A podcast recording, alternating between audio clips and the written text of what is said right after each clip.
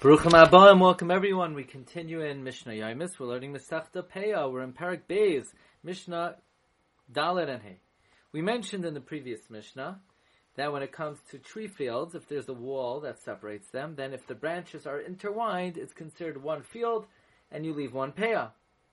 However, V'lecharuvin kol haroyin zesa, when it comes to carob trees, as long as they could see each other, it's one field, even if they're not intertwined because carob trees are very tall and very complex system of branches, and therefore, as long as they could see each other, is considered one field.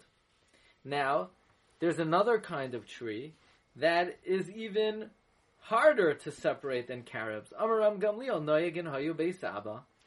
It was the minhag, it was the custom in my father's house. Noistim Achas Shaya they would give one payah for all the olive trees that they had on one side of the city. Even if they couldn't see each other. They're all considered part of the same field, even if there was a wall, even if they could not see each other. The lecharuvim, when it came to carobs, kol harayin zeh they were considered one if they could see each other. However, Rabbi Lazar Rab Tzadok Omer, Rabbi Lazar Rab Tzadok said in the name of Ram Gamliel, Mishmai, he said, Rabbi Lazar Rab Tzadok said in the name of Ram Gamliel, Af lecharuvin shahiyu lahem b'chal ha'ir.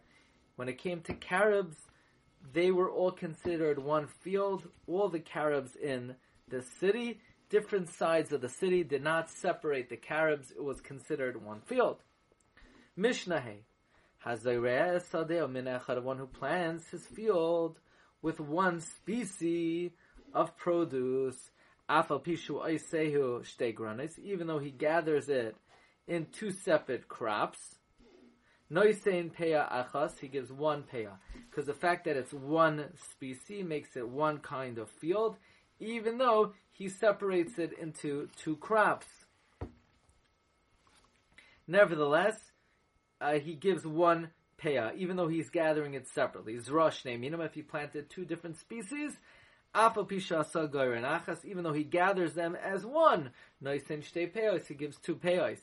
So it really doesn't matter how you gather it, it matters how you plant it. Now the Mishnah is going to give an example where in fact it does matter how you gather it. If you plant your field with two species of wheat, then we say ason goren achas if you gather it at one time as a single crop noisein peah achas.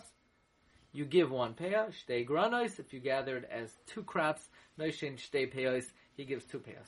So if it's two species, it's automatically two fields. If it's one species, then it's automatically one field. But if it's two types of one species, then it depends how you gather it.